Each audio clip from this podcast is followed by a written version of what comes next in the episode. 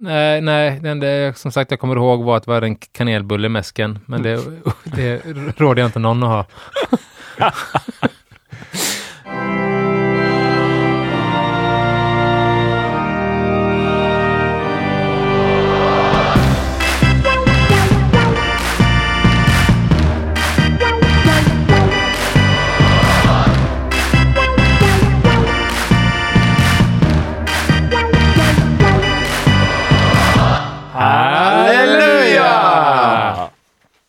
Då kör vi igen. Ja, gör vi. Trevligt. Vad, eh, vad händer? Jag tänkte att du sitter där och håller på att öppna upp en öl, Magnus. Jag tänkte Du att vi, på gröten. vi börjar med den Vi har här. varit här hur länge som helst Ja, nu. nej, men jag är väldigt nyfiken. Jag, jag tror det är sista flaskan av en öl som jag buteljerade oktober 2014. Mm, mhm. Vad säger du? Eh, kör på. Den är, vi ska snacka Imperial Stout idag. Eh, och det är inte det här, Nej. utan det här är ju en eh, eh, dubbel som har fått eh, frukt, den har fått ek och den har fått brett. Och då buteljerades eh, 2014. Och det, jäklar vad den såg. eh, Den är eh, som vi hade sagt på porterspråk eh, stale. eh, ja, den är inte så snygg. Den är lagrad. Mm. Den har en, en Ja. gradient i Tack, sig. det räcker så. Eh, jag tyckte den luktade väldigt gott när jag, det här puff, puff, puffet som kom upp. Mm. Men den såg ju ganska disig ut. Ofta så brukar ju brett ställa till mycket när det lagras så länge. Det luktar ek. Ja, ek luktar den. Den luktar ju brett eh, naturligtvis. Mycket brett. Och mycket ek. Ja. Gick att dricka men det känns som att den har pajat va? Kraschat lite. Alltså, Vad sa du att det var en dubbel? Ja. Den, Det är inte en dubbel längre. nej. nej, nej, nej, nej. Det, var, det var väl aldrig en dubbel. Det slutade vara en dubbel när Ja. jag slängde i, i eh, brett, eller frukt och grejer. Men eh, jag bryggde en dubbel och så, så delade jag på den. Men den, det känns som att den har kraschat, alltså tappat, tappat eh, kropp och grejer eller? Ja, den är ganska lätt. Alltså, jag hade väl gissat på att det var typ en Oudbrun eller något Ja. Ja. liksom. Ja, jag håller Men med. ändå rätt. Det var ändå ganska gott. Ja, det var ju... Var, Ja. Nej, det var russin. Känner ni russin? Fikon, russin. det är ju mycket syran nu. Ja. Jag tror att det Det här är kommer ju- nog mycket från russinen. Alltså 120 gram till jag tror att det var 6 liter. Någonting sånt här. Den, den smakar ju väldigt mycket som du säger, som en udd bruin. Och Mm, där är det mm. ju väl så här oftast ganska mycket special B och sånt där som Ja, ger de där ja, torkade ja. fruktsmakerna. Ja, det här är ju någon slags, eh, maltbasen är ju någon eh, Majvalle, eller vad säger jag, ursäkta mig, det var, det var, ölet heter Majvalle efter Västmalle då. Eh, att grunden är väl en Västmalle eh, klonförsök med eh, Pale Malt Aromatic Special X då, som är Bestmalts Mm. version på Special B. Och sen lite, lite karamell, mörk karamellmalt och sen mörk andesirap då. Eh, men sen har jag slängt i, det är aprikos i också. Jaha. Lite av varje. Torkad aprikos. Ja. Mm. Hur gör du det? Alltså, jag har aldrig använt torkad frukt i. Eh, Jag slänger i det eller? slänger i det Mm. bara. Hackar du upp det först? Nej, Nej. inte, jag tror att jag fick lägga ganska länge på. Den låg eh, bryggd, bryggd i juli, buteljerad i oktober. Mm. Fick ligga ganska länge på frukten då. Mm. Ja, men den, eh, det var skoj. Det var väl en bra start. Jag tyckte det var gott. Då så Simon. Yes. Imperial Stout ska vi prata idag. Russian Imperial Stout säger man ibland med. Gillar ni detta eller? Eh, så jag har tappat eh, mitt eh, tycke för eh, denna ölstil. Jag säga. Nej, men det var en sån ölstil som jag uppskattade väldigt mycket när man väl eh, när man kom in på eh, liksom hantverksöl och sådär. Så vet jag att jag eh, tyckte det var jäkligt häftigt med typ Yeti och eh, Brooklyns Black Chocolate Stout. Bryggde den en hel del. Men jag har nog inte bryggt en Imperial Stout eh, själv på en sex år tror jag. Oj. Eh, så det är ingenting som jag längre blir sugen på och dricka heller. Mm. Det är exakt samma för mig faktiskt. Det var just Yeti var en av de ölen som fick mig att verkligen öppna mitt ölintresse Ja. från början. Jag kommer ihåg jag köpte på något släpp som var där då när jag, 2011 så var det just Yeti och så var det en Saison och en, just en Ordbryn Mm. som jag köpte och tyckte alla de tre var helt fantastiska. Och sen dess var jag liksom hooked på, Mm. på god öl. Mm. Men det var faktiskt länge sedan jag kände mig sugen på en Imperial Stout. Så Ja, men nu börjar uppförsbacken här. Verkligen, du jag känner en viss uppförsbacke i alla fall. Ja. Jag kan säga, jag uppskattar det, men det är sällan någonting jag köper eller brygger nu för tiden. Mm. Jag eh, gillar att eh, brygga det nästan ännu mer än jag gillar att dricka det kanske. Eller men det är det att det är ju ingen öl man häver i sig massor, flaskor utav liksom. Så att brygger man en batch så håller den ju ganska länge. Mm. Eh, Det är inte så här, det, det är rätt många gånger man bara, ja nu ska vi käka eller någonting, man slänger fram en lager liksom. Det går alltid ner. Det är inte att bara nu så är det helt rätt tillfälle för en Imperial Stout. Nej. Men eh, det är många andra som gillar Imperial Stout. Ja, verkligen. Men Mm. Jag tror också, jag tror jag har druckit ganska mycket halvbra, diplomatiskt uttryckt, hembryggda Imperial Stouts på så hembryggsträffar. Ofta lite för att återkoppla till förra avsnittet så kan jag tycka de har lite eh, väl liksom mycket syra i sig. Ja, jag har ju dömt eh, Imperial Stout någon gång och det, eh, där känner man också att det var lite som eh, han Obelix som trillade trollgrytan när han var liten ibland. Att det var eh, väldigt många Imperial Stouts i den klassen som man ska gå igenom när man dömer. Och ganska vanligt med felsmaker. Eh, tycker jag. Alltså dels som du säger syrlighet men även eh, kände jag att det var ganska vanligt med acetaldehyd och sånt i, Mm. i, i eh, just snöstilen. Så det kanske det hjälper oss att undvika. Ja, kanske. Mm. Vi har ju nämnt där innan acetaldehyd att det är ofta lätt att känna det i mörka svarta just det, rostade. just Så det. att, Ja. eh, mm. Det är som sagt, eh, det är trots allt en väldigt populär ölstil, trots er två. Eh, jag kollade på Untapped och det är väl sanningen eller? Ja, För hembryggd öl eller för Ja, det är ju kommersiell? för kommersiell öl då. Ja, ja. Men eh, den ljuger ju inte. Av topp 50. Topp 50 på Untapped, hur många Imperial Stouts tror ni det? Alltså, snackar vi Imperial Stouts med eller utan aromer? Nej, det är väl allt som räknas som Imperial Okej, Stout. ja. jag, Ja. jag tror att det är ett, alltså, typ 40. Säkert. Ja. Och, rest, och sen är det några mjöd. och sen, och sen, så är det några Ja, IPA och... Ja. Okej, 40 kanske var att ta i då, men Ja, men hälften då? 25? Hälften, ja. 25 38. det är så. ja, Ah, det var fan! 40 nästan. Ja. Det- Snyggt. 38 stycken. Ja, men hur många av dem eh, är rena, vanliga? Nej, det är lite det som jag är på väg mot kan man säga. Okej, ja. Eh, alkoholhalten på de här, vad tror ni snittalkoholhalten är på de här 38? 12. Ja, så 11 skulle jag säga, men... 14. Det är sant. 14 procent. Och Är det liksom handspritsföretag som... Ja. Men alltså jag menar liksom att trots att 38 öl av topp 50-listan är Imperial Stout så är liksom Imperial Stout som öltyp nästan död känns det som när man kollar på den listan. Liksom. En, helt, en vanlig Imperial Stout på låt säga 8, 9, 10 procent. Eh, det verkar inte som det funkar längre. Nej. Nej, men det kanske också är en av anledningarna till att eh, en del, nu kallar jag oss här för gamla rävar, att man inte... Eh, liksom det är svårt att hitta en klassiker idag.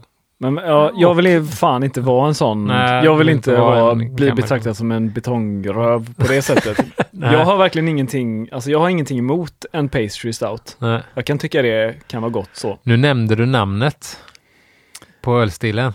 That Pastry can't be... That can't be... Alltså, får man inte ens säga det? Nej, Är det som Voldemort? det är som Voldemort. Ah, okej. Nej, men eh, alltså jag köper väl det också. Jag har ju druckit väldigt mycket Alltså smaksatt stout eh, uppskattar jag väldigt mycket. Det är väl eh, det är väl, eh, mitt problem är väl avsaknaden av balans i många fall. Att det är, eh, du vet, för mycket choklad. Det är för mycket utav det här. Det är för mycket av det här. Jag tror att mitt, om jag, ja mitt problem, jag har också problem, det är Mm. att det är så in i helvete sött. Mm. Det är Det- mitt problem.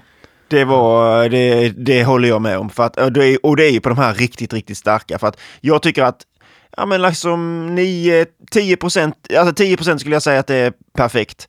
Jag kan 10,5, jag kan väl kanske, kanske, kanske sträcka mig upp till 11 procent. Sen blir det inte bättre. Det blir, det blir inte bättre öl för att den är 14 procent. Det blir bara mer och det blir kladdigt och det blir liksom bara massa blandade smaker utan att man kan ta ut någonting och alla som öl Imperial Stout på 14 procent smakar mer eller mindre likadant. Om vi inte slänger i massa aromer naturligtvis. För att det blir bara en sörja av det tycker jag. Och sött, som du säger. Mm. Jag tycker ju att en bra Imperial Stout ska ligga på ja, 9-10 procent. Mm. Fan vad obalanserade vi Ja, men vad, vad säger, eh, vad, vad säger typdeffarna liksom? Eh, Om man eh, kollar på både här och i USA liksom. Jag vet, jag vet ju liksom att våra svenska är ju eh, inte jätteuppdaterade. Men de amerikanska måste ju vara eller har liksom den här ölstilen som låg så högt upp här, så många på Antapt, har de en egen kategori i Ja, jag har inte USA. kollat på amerikanska Nej, fast nej. BICP. Eh, Men om man säger, vi, kan, vi ska ju läsa den eh, svenska då. Mm. Och den börjar ju på 7% till exempel. Det kan Okej. jag väl tycka att 7% är väl lite väl lågt. Mm. En Imperial Stout ska ändå vara en maffig, rejäl öl liksom. Ja. Men eh, från 8, 8,5 kanske i alla fall. Där är någonstans kan man väl, skulle jag gå med på det i alla fall. Men den har ingen övre gräns eller? I, Nej, ingen övergräns. Men Mm. vem eh, läser eh, defen? Jag tror det är Sebastians tur va? Ja. Då ska vi se. Imperial Stout. Eh, OG ska vara högre än 1070, FG 1014 till 1028. Och som du sa, över 7 då i alkohol. IBU 50 till 90. Eh, EBC 90 plus. Eh, arom. Rostade kaffelika toner med inslag av choklad. Humlearomen kan vara märkbar till tydlig. Venösa, fruktiga toner förekommer ofta. Vanligt med drag mot konserverade körsbär. Ingen eller endast lite diacetyl. Smak. En rostad maltig smak som kan vara både bränd och chokladig balanseras med en bestämd humling. Rostade maltsorter bidrar med smaker som, som kaffe, cappuccino, lakrits, krut, bitter choklad. Beska kan vara från måttlig och balanserad till mycket hög i mörkare varianter. Den rostade maltens syrlighet och bitterhet bör vara måttlig eh, och ska inte dominera. Humlesmak från låg till tydlig. Fruktestrar hör även till smakbilden. I lagrade exemplar övergår fruktestrarna mer och mer i konserverade körsbär, ingen eller endast lite diacetyl. Munkänsla då. Stor kropp, låg halt av koldioxid är OK. Det var det om det. Mm. Vad, eh, ja, vad stod det? Det var ju bland annat var det ju FG där om man ska jämföra mot de där starka ölen som jag nämnde innan. Mm. Eh, så här hade vi ett FG på upp till 10, 20, 10-28 var det, 10 va? 28. Ja. Jag menar du kan ju hitta öl som är på 10, 70 FG liksom. Ja, det är väl det man brukar väl skoja om det, att man eh, kan i princip göra en till Imperial Stout på, Ja. på det FG som är kvar i, i vissa. Ja. Ja. Och då tycker jag att det blir väldigt kladdigt och man, det är liksom att dricka ett helt glas av det, en hel flaska av det, det är ju, alltså man kan fatta att det får mycket poäng när folk dricker en pytteliten snapsglas av det liksom. För att Mm. det har ju mycket smak och sådär. Mm. Men eh, att sitta och dricka en hel flaska av en sån öl skulle ju jag aldrig vilja göra i alla fall. Vi... Eh, historia? Eller? ja, Vill ni säga något mer om defen där? nej men, nej, men jag, liksom, jag håller ju med dig om det här med, med restsötman. Däremot så känner jag ju eh, en, alltså jag vill, jag vill ju inte eh, liksom dricka det, men det, man har ändå en viss liksom lust till att testa sina gränser. Alltså just det här hur stark, hur hög, mycket socker kan jag få ut utav min öl liksom. Det kan jag ändå känna ett ibland ett visst sug till att testa. Kan jag, kan jag brygga en 14 i öl hemma? Liksom? Inte för att eh, dricka det utan bara för att testa om man kan det. Mm. Men eh, svaret på den frågan är barley wine. Nej. Mm. Mm. Nej, skit i det. Men äh, återgå till histori historien av... Ja. Det måste vi ta. Jag... Eh... Ron Pattison måste vi ju nämna då. Ja. Bloggen Shut Up About Berkeley Parkins. Han är ju den, eh, ja så vitt jag vet i alla fall den främsta inom porter då.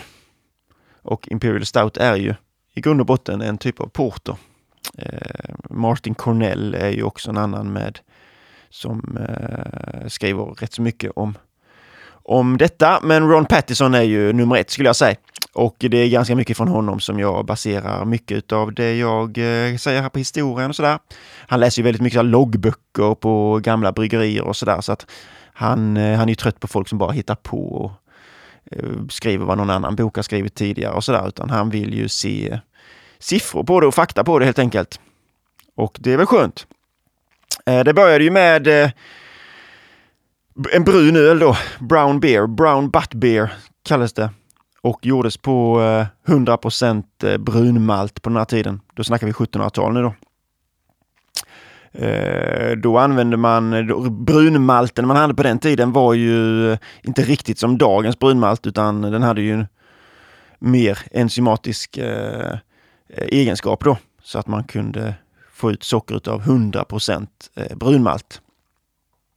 Röktes med halm hände att man rökte med ved också, men eh, då fick man en... Eh, man ville inte ha en rökig smak. Eh, den tidigaste beläggen för att man inte vill ha en rökig smak var på 1500-talet, fanns det någon källa, om att man avskydde rökig öl. Så men var det, här, det här var för att kölna då man hettade upp och, med halm och sådär? Eller? Ja men precis, när man gör malten då så att säga. Ja. Så därför så rökte man hellre med halm för då fick man mindre rökighet. Eh, Henry Trails, uh, Henry Trail hette han, Anchor Brewery på 1700-talet som uh, gjorde, han brukar man väl, va, vad kan man säga, det var den första som gjorde porter då.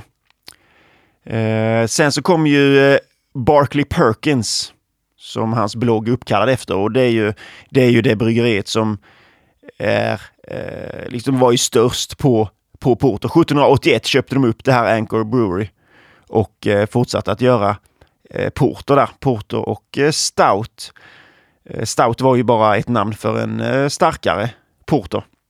Stout porter sa man till och med från början och ja, många olika varianter på porter och stout.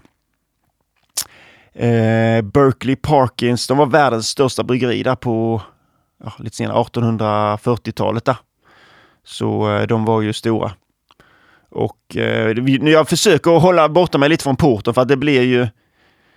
Eh, jag vill, vi kan prata liksom svag porter och svag stout i något annat program. Så att eh, vi, eh, vi håller oss lite mer till... Försöker prata mest om de, eh, om de starka varianterna då. Även om det är helt omöjligt att helt bortse från porten eftersom att det är ursprunget naturligtvis. Eh, de stora eh, porterbryggerierna vid den här tiden, i, vi snackar ju England nu då, eh, var ju Berkeley Parkins, Whitbread, Truman och Griffin.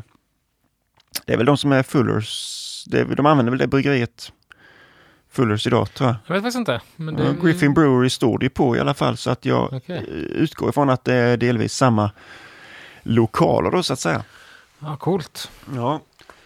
Eh, man exporterade porter och stout till, eh, ja, he, både Nordamerika, Indien väldigt mycket till sin koloni där borta och eh, Ryssland då. Det gjorde man tidigt, redan eh, sent eh, 1700-tal vet man att det var ganska stor export utav porter och stout. De hade en, I princip alla bryggerier hade någon form av export porter, export stout och så. Här.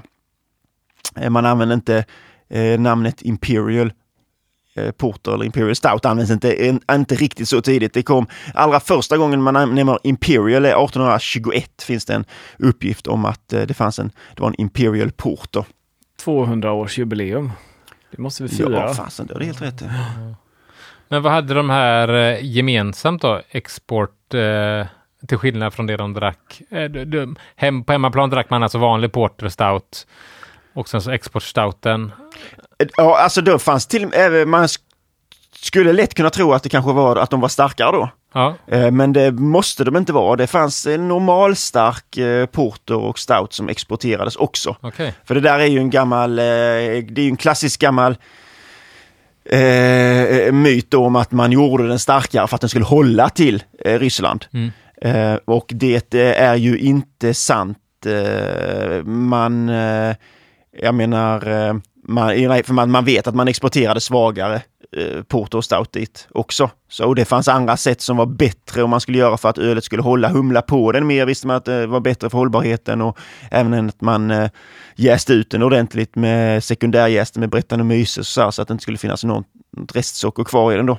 Det var saker som var effektivare för hållbarheten okej. eh, än, än eh, bara alkoholen. Då.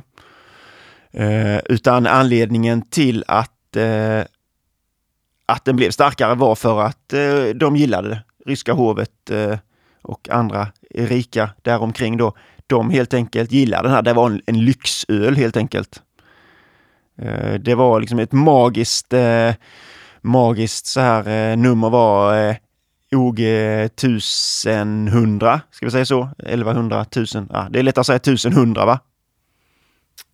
Då fattar ni. Ja, 1.100. Ja, exakt. Det var liksom det magiska talet eh, för de eh, fetaste ölen man skulle Mm. skicka till Ryssland. Och det var andra. Det fanns ju Burton Ale hette någon och eh, det så Edinburgh Ale och det var liksom sådana riktigt starka eh, öl.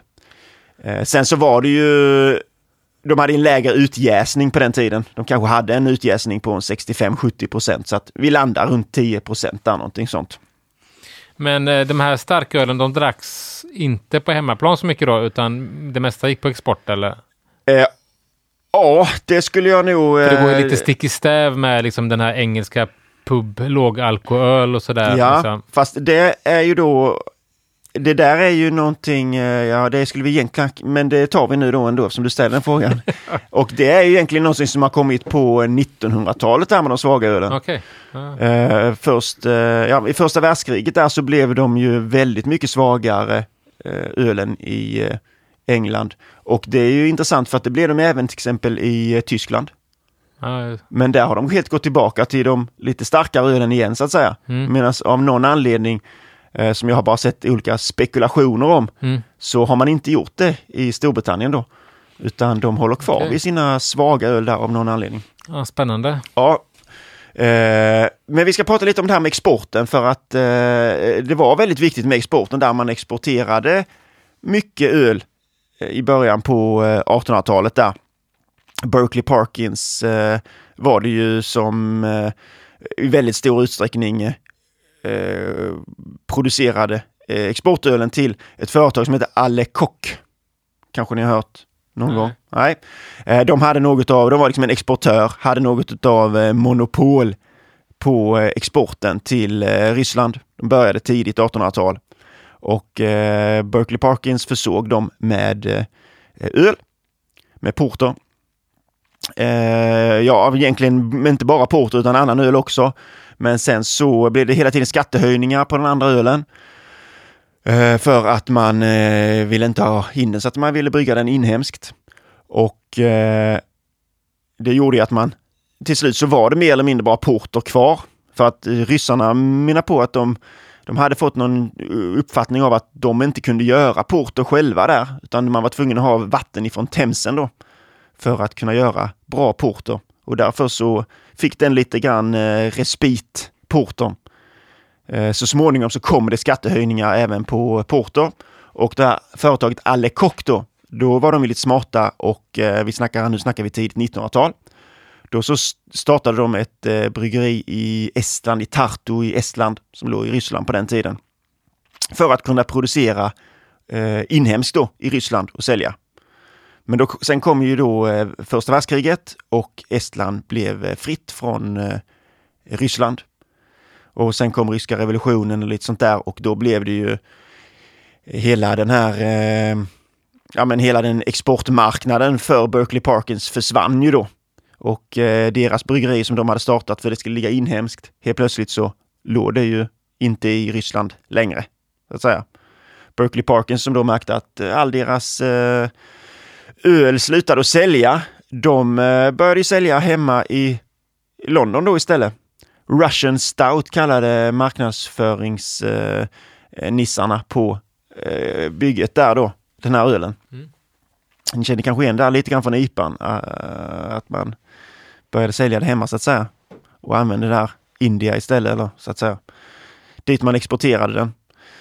Namnet för att det lät ju lite fräckt och uh, då blev det Russian Stout, såldes. Den kallades uh, fortfarande för sitt vanliga namn utomlands och det var Imperial Brown Stouts. Berkeley Parkins Imperial Brown Stout. Det var liksom eh, ursprungs, eh, ja, ursprunget till den här. Okej. Okay. Men, men var den brun också? För, för, för, när jag tänker på moderna, alltså Imperial Stouts, så är de svarta mer än bruna. Ja, och det eh, beror ju på det här med patentmalten. Vi kan ta mm. färdigt den här lite, jag har mm. lite historia till kanske. Amen. Så tar vi det, tänkte jag ta mer på recept om kapitlet, om vi kallar det så. Eh, vad sa vi? Jo, 1931 så började man skriva Russian Imperial Stout på etiketten. Eh, och det är först då. Sedan så kom ett annat företag och gick ihop, en fusion med Barkley Parkins och det kanske ni känner igen för det är Courage. Courage Imperial Stout. Det, det var, då 1955. Det är ju om man ska säga idag, för den tillverkas ju idag, det har varit lite uppehåll och sådär. Eh, det har sålts lite fram och tillbaka det där eh, företaget. Eh, och, men det görs ju fortfarande idag då. Ehm, så att man kan säga i alla fall rakt nedåtstående led ifrån den första Imperial Stouten kan man väl säga. Att den här dagens Courage Russian Imperial Stout är. Sen är väl säkert inte receptet detsamma eh, riktigt i och med att det har ja, ändrats fram och tillbaka genom åren och råvaror och sånt där också naturligtvis. Men eh, där finns i alla fall ett tydligt släktskap till eh, vad man skulle väl kunna säga var den första Imperial Stouten. Och det var ju då Berkeley Parkins Imperial Brown Stout. Eh, ja, frågor på det? Ja. Det var jävligt matnyttigt alltså. Grym, ja. grym intro. Det var mycket nytt för mig faktiskt. Eh, nu har jag ju som sagt inte eh, läst på om den här ölstilen, men det var jävligt bra. Tack! Ja, tack! Ja, ja. Hur, eh, alltså, när började man, eh, när började det här sprida sig som, alltså när började man brygga det här i Sverige till exempel? För man har ju en ganska stolt porter-tradition i Sverige. Carnegie Porter, eh, de började ju 1836. Ja, vi gjorde ju Porter innan dess också. Men om vi säger det är det stora kända nu då. Och de, jo, de gjorde väl Imperial Stout också eh, vid tillfälle har jag De exporterade jävligt mycket i alla fall. Uh, ja. Men gjorde de någon egen export? Ja, jag vet ju att de kallade portern Stout när de skickade okay. den till Brasilien och right. sånt till exempel. Ja. Men jag för mig att jag kan se framför mig etiketter med, med Carnegies Imperial Stout också. Ja. Och det är inte den här, för den var väl lite åt det hållet den moderna de gjorde för inte så länge sedan. Ja, när de fyllde år nu här. Ja, precis, ja, ja. Jo, men det var ju någonting sånt, mm. precis. Mm. Men uh, nu snackar vi ju väldigt, uh, väldigt länge långt sedan. tillbaka. Så. Mm. Sen var ju, om man säger både de här ölen, Porter och Stout, så det var ju, tidigt 1800-tal var ju då som det, det var riktigt stort. Sen redan mitten av 1800-talet så började porterproduktionen gå neråt. Eh, 1880 så eh, har jag en siffra här då ifrån eh, Trumans eh, bryggeri. De, eh, Imperial Stout var 1% av årsproduktionen. Så det är ju, det är ju ingen eh, gigantisk produktion av Imperial Stout. Nej. Men, men vad, vad var det för ölstilar som tog över då? Var det mer lågalko eller var det ljusare öl som, som fick fotfäste? Ljusare, ljusare ale. Ja. Var det. Mm. Eh, vi kan eh, kolla lite då på hur gjorde de, eh, hur gjorde de Imperial Stout på den här tiden då? Så, som du sa, brunmalt. Ja. Eh, om vi säger porten var ju det från allra första början. Ja. Bara ren eh, brunmalt. Eh, 1816 hände någonting. Då kom eh, britternas eh, Reinheitsgebot kan man säga. Det kom ett eh, eh, färgämnesförbud. För man hade färgat eh, porten väldigt mycket med eh, mörka sockerarter. Delvis som ett eh, litet tjuvknep då för att man hade spett ut eh, porten väldigt mycket på krogarna. Spädde ut med vatten och sen så kunde man ha i eh, lite salt för det skulle smaka någonting och sen kanske lite eh, bränt socker då för att det skulle fortfarande se ut som en porter. Mm. Man eh, kom fram till där att eh, liksom, vänta nu här, hur kan krogarna sälja ölet nästan billigare än bryggerierna säljer det för? Det verkar vara något skumt här. Och eh, då så eh, kom man fram till att det späddes väldigt mycket och fuskades med, eh, med porton. Mycket. Så 1816 kom i alla fall ett färgämnesförbud och så förbjöd detta. Och det löste man genom att patentmalten uppfanns. Eller svartmalten, black malt, roasted malt kallades det också. Den uppfanns och detta var ju i samband med hydrometern också. Och då hade man ju insett att den där brunmalten kanske inte ger så himla bra sockerutbyte. Det kanske är bättre att använda eh, pale malt. Och eh, för att man då fortfarande skulle få en mörk produkt så fick man ju använda pale malt och sen eh, en liten skvätt eh, black malt då, eller patentmalt. De lite billigare varianterna, ful, fulporton, då kunde man ha bara pale malt och sen en liten skvätt eh, svart malt. Och i de som var lite bättre, då kunde man, hade man oftast eh, brun malt också då. Jag har en fråga där angående eh, pale malt. Ja, Eh, jag vet inte om det är, är liksom någon skröna eller om det är på riktigt, men att eh, namnet Pale Ale Malt inte kommer ifrån att man bryggde ljus öl på det, utan att när England då gick in i industrialiseringen och inte började elda för att kölna sin malt, så började arbetarna helt plötsligt komma ut osotiga i ansiktet. Alltså de var pale helt plötsligt i Jaha. ansiktet och inte sotiga. Att det är därifrån det namnet Pale Ale Malt kommer ifrån. Kan du dementera eller bekräfta nej jag denna? kan inte det. Jag Nej. kan inte det. Låter som en klassisk skröna. Låter som det, Ja. men, men li, li, alltså lite, ganska, ganska bra skröna tycker jag. Ja. Man ska aldrig forska för mycket i skrönor egentligen. Nej, nej, så man inte. Nu var det så. Ja, Ja. exakt. Nej, men fortsätt. Eh, om vi då kollar på, eh, jag har två recept här då eh, ifrån eh, Berkeley Parkins 1850 och Truman också samma år 1850. Hade de varit duktiga och skrivit i sina loggböcker hur de har gjort. Eh, och det kan jag säga att vad skiljer en porter och en stout? Det är upp till bryggaren brukar jag alltid säga, när man pratar om i, i modern tid i alla fall. Och skriva vad det är på. Men frågar du mig som bryggare så säger jag ju att en stout alltid har rostat korn i sig. Och är eh, således kärvare och mer rostad. Och en porter är chokladigare och karamelligare. Jag hade, hade också kunnat säga det, Mm. men det är ju helt fel. Ja. Och stout. Enligt eh, Enligt, eh, om vi kollar eh, tillbaka Ja. i historien, Okej. hur det faktiskt Ja. var. ja, Eh, han är rolig, Ron Patterson, han hatar ju BJCP. Ja, Det är liksom, det är djävulen, det är, det är liksom, Det- han skrev någonstans att det var, det var typ Satan reinkarnerad. Så här, det är liksom, Hata är absolut. är ganska starkt Ja, ord. Fast han hatar BJCP. Det, och jag kan, alltså, man, när man, och det är ju samma sak med svenska typdeffarna och sånt. Det ska man inte ta som att det var en, det, det, är inte, det behöver inte ligga någon historisk förankring i det. Utan det handlar ju om att man vill dela upp, på något sätt måste man ju klassa upp klasserna idag. För att man ska kunna tävla mot dem och jämföra, alltså absolut. det, det, behöver inte ha någon, det behöver inte ha någon historisk eh, sanning som ligger bakom det. Skillnaden på en porter och en stout eh, ursprungligen var bara hur mycket vatten man hade i. Mhm. Ingenting annat. Vatten kontra maltmängden. Ja, man, eh, det var, eh, alltså stout, stout var ju, betyder ju stark eller kraftig då. Mm. Så stout porter var ju en kraftigare än den vanliga portern. Det har jag alltid tänkt på också, att, att jag vet ju om det när med stout betyder, men så, så har man då Guinness eh, som ju inte är speciellt, alltså den klassiska Guinness som är på något sätt ur, urtypernas stout, eller dry stout Mm, åtminstone. mm. Och den är ju inte stark. Eller är, det, är, det, är den stark idag jämfört med vad porten var då? Förstår du vad jag menar? Ja, nej, det är den, nej, nej, absolut eller inte. eller den, Nej. den har också bara moderniserats. Ja, den har blivit eh, svagare. Okej, ja. Eh, jo, alltså man gjorde ju den här party metoden då. Mm. Så att man, eh, man hade liksom, man kunde ha en maltnota till alla sina öl.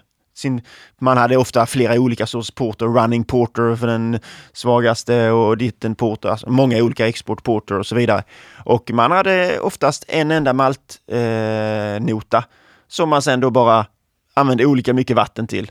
Om man gjorde en, till exempel en Imperial Stout, började med en Imperial Stout och sen så eh, lakar man vidare då för att göra dem svagare. Så det var bara egentligen skillnad, eh, mängden vatten som skilde en Porter och en stout. Eh, mm. Rostat korn, eh, en rolig grej. Vet ni när de började använda rostat korn i Guinness? När? Ja, Eh, nej, 1983, 1983. Ja. Hur länge har de bryggt Guinness? 1759. Jävlar. Varför började de Så använda... eh, Var de liksom först med att börja använda det? vi sparar detta till eh, ett annat avsnitt. en det är en liten cliffhanger där. Okej, ja. Jag hade inte tänkt bra. säga detta egentligen, men så Ja, började ja. du snacka om rostat korn så att eh, fick nämna det. Men eh, missa inte dry stout avsnittet säger jag bara. Eh, jo, eh, hur såg receptet ut då? Vi kan kolla på, eh, vi kan ta Trumans först. Eh, 80% pale malt, 17% brown malt, 2% black malt. Enkelt. Ja. Här, eh, vi kan ta Berkeley Parkers också direkt. Eh, deras Imperial Brown Stout som den hette. 63,5% Pale Malt, 11% Amber Malt, 24% Brown Malt, 2,5% eh, Black Malt. Så de har lite Amber där också. Eh, som ni ser, ingen karamellmalt. Nej. Kunde de ha i svagare öl, det förekom. Det ibland gjorde det var att man gjorde en, hade en med karamellmalt som blev För kanske det fanns karamellmalt på den tiden. Det fanns var- karamellmalt. Men, och det tycker ju verkligen jag själv också att det behövs ingen karamellmalt i, eh, i en Imperial Stout. Fråga igen då. Ibland så snubblar man över recept eh, på nätet. Mycket svart öl där det står att man ska ha Black Treacle i. Mm. Eh, som jag förstår det är någon gammal... Är det en biprodukt till sockertillverkning? Är det någonting eh, här när du pratade om man sockrade ut ölet? Användes det, var det sånt socker man använde då eller? eh, Yes, ja. absolut. Ja. Det är ju liksom, ja, melass Ja. eller någon slags sån här, precis som du säger, eh, biprodukt där lite. Mm. Eh, det är ett typiskt sånt socker. Och det förbjöds sen helt enkelt? Eh, Eh, ja. Ja. Precis. Det är det de håller på med borta i Karibien när de kör sån, när de så här tropical stout och sånt. Då, är det, då ska det alltid vara lite sådana sämre sockerarter i. Ja. Okej, Har jag Mm. läst det är det. i en tidning. Ja. Det är nog alldeles riktigt säkert. Eh, om det har stått i tidningen. ja. Tidningen. Eh, nej, men det som jag tycker är intressant då och eh, som eh, har ju gjort, påverkat mig mycket det här med att det inte är någon karamellmalt. Och jag tycker verkligen inte att man ska ha karamellmalt i Imperial Stout. Det var som fan alltså. Ja. Det, En så kraftig öl, den kommer få det maltstödet den behöver i alla fall. men ingen sån här, eh, för jag tror jag att jag alltid har slängt i typ sån här Special B eller någon Mm. sån här karamellmalt som drar lite åt torkad frukt. Mm. Just, om man läser typ deffarna så ska det vara lite torkad frukt hållet. Att man kan, jag vet inte, eh, härma det med, med de maltsorterna. Ja, nej, sp- om vi säger Special B och sånt, det är nog det sista jag skulle vilja ha i en Det det? Imperial Okej. Stout. Ja. Eh, idag då, Ja. eh, jag har också bryggt öl med, eller Imperial Stout med Special B Mm. någon gång Mm. i tiden. Ja. Men har kommit fram till att eh, varenda procent karamellmalt man lägger i blir det en procent sämre öl. Okej. Helt linjärt. Så det- Ja. Det kan bli 99 procent sämre. Nej, men, men eh, det behövs liksom inte. Jag menar, tänk att du gör en barley wine Du använder bara pale, pale ale malt. Ja. Det är inte så att du tycker att det fattas eh, maltstöd i Nej, det är sant. Jag, nej, jag, köper allt du säger. Mm. Jag... Eh, jag eh, Det jag är- liksom bara, bara liksom, på ett sätt förvånad, på ett sätt inte förvånad. Jag, jag, jag, jag, jag har länge gått efter devisen att, eh, att man alltid ska hålla sig med, du vet, håll det enkelt så blir det gott. Alltså under fem maltsorter helt på vad du än brygger. Men undantaget för mig där har ju varit just Imperial Stouts då jag dels när jag hade butiken eh, har sett alltså Stouts maltnoter med du vet upp mot 15 olika maltsorter. Eh, och jag själv har väl kanske varit uppe på 7, 8 någonstans just för att eh, simulera en komplex maltighet genom att använda mycket olika specialmalter. Lite utav varje liksom, men, men, men ändå många olika maltsorter. Eh, men så har jag ändå läst och, och som du säger också hört att det, att det går ju att göra väldigt bra med enkla, enkla, eh, enkla maltnotor. Mm. Jo, för det, det är det här att mycket behöver inte bli mer, så att säga. Nej. Bara för att man har mer maltsorter så behöver inte det göra att man... Alltså det blir bara en blandning utav, det blir bara ett virrvarr av alla, Okej. av alla eh, maltsorter och, och, och karamellmalt då framför allt. Mm. Eh, Så där är jag ju min, eh, min, min mycket tydliga åsikt tror jag att är ju då att skippa karamellmalten i Imperial Stout. Tips nummer ett. Ja, det är tips nummer ett. Spännande. Tips nummer ett var att inte göra dem så jävla starka. Okej, Ja, ja. tips nummer två. Mm. var då. Ja, det stod ju ingenting om det i typ defen att det skulle vara, alltså det var inga av de här tonerna man förväntar sig av karamellmalt. Nej, men det är ju det, det jag har, tror jag hakar upp mig på typ därför är det här, du vet, körsbär, torkad frukt-grejerna liksom. Och då tänker jag du direkt eh, Dark Crystal eller Special B eller någonting sånt där liksom. Det, Eh, det håller jag ju med om. Gammal öl. Sen, sen kan jag ju så. säga också att, absolut. sen kan jag ju säga också att jag gillar ju inte eh, så här russintoner och, och sånt där. Nej. Det är ju det är jag inget fan utav. Nej. Eh, på 1800-talet använde man mycket gammal humle. Ibland när man läser något gammalt, om man kollar i något så här, om man tycker det är roligt att kolla i gamla, riktigt gamla recept så, här, så kan man se att de har så obskyra mängder humle. Och det är ofta för att de använder så himla dålig humle. De kunde ha, alltså i de billigaste ölen så hade man tre fyra år gammal humle.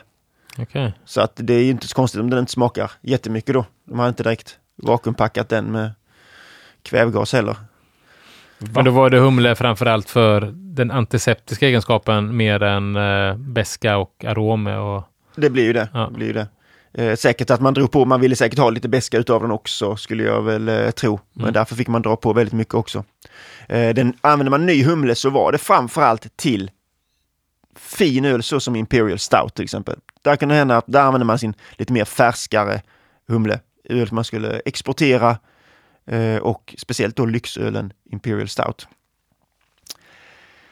Eh, nu då, idag, ja det har vi väl kommit in lite där på som jag eh, sa där då att jag tycker att man bara, man behöver bara ha basmalt och rostad malt. Man behöver ingen karamellmalt.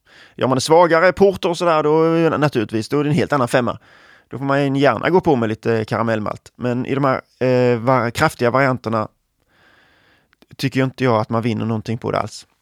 Men ska det vara den här återigen till eh, eh, eh, rostad, ja, det kanske kommer in på det förresten, men jag tänker på vilken rostad nu det finns eh, eh, svartmalt, det finns rostat korn, och det finns brunmalt. Mm. Är det, är det, är det någon, något där, någon, liksom skillnaden på svartmalt och, och eh, rostat korn eh, smakmässigt liksom, eller?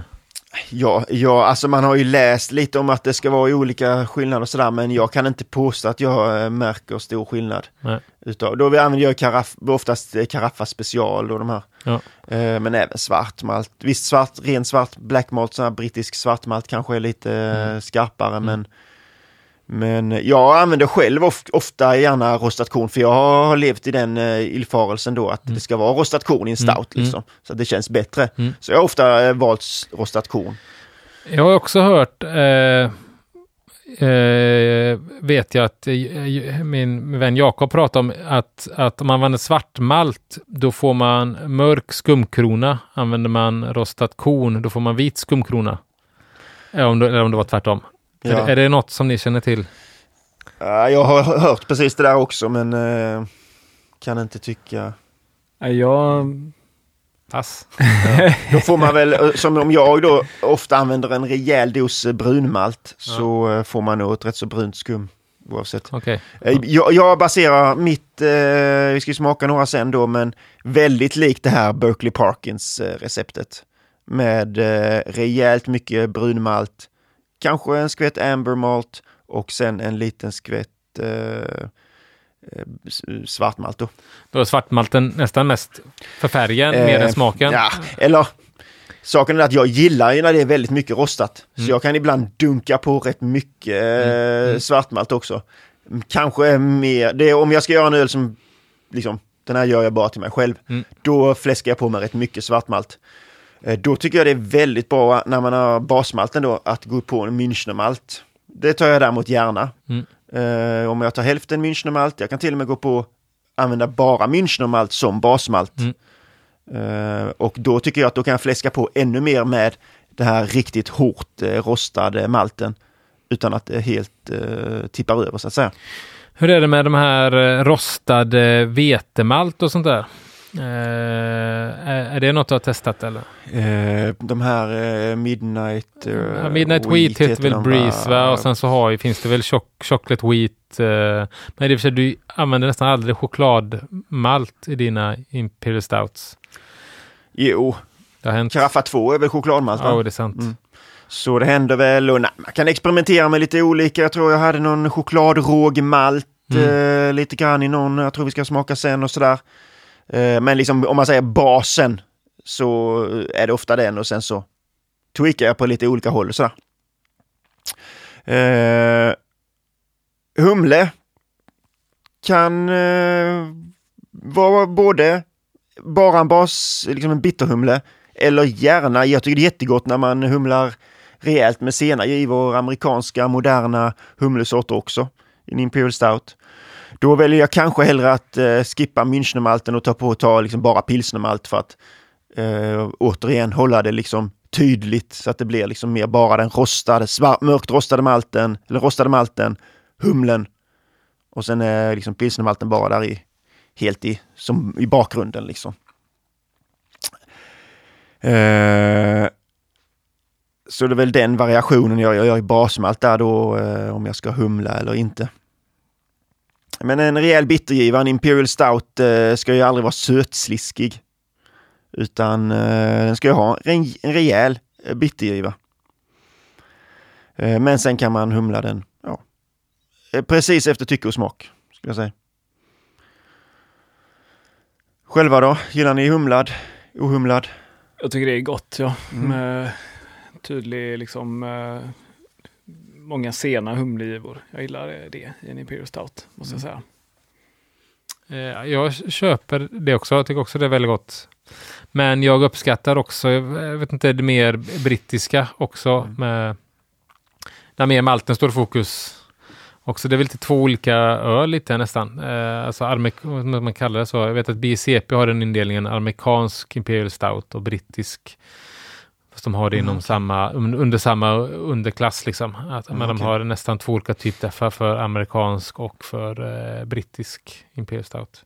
Mm. Eh, men vad jag, vad jag däremot tror att när man säger Imperial Stout till eh, moderna öldrickare så tror jag de tänker väldigt mycket på det här eh, amerikanska eh, med ganska stram beska och eh, en del humlever. De tänker ju inte på Samuel Smiths Imperial Stout direkt eller Eh, nej.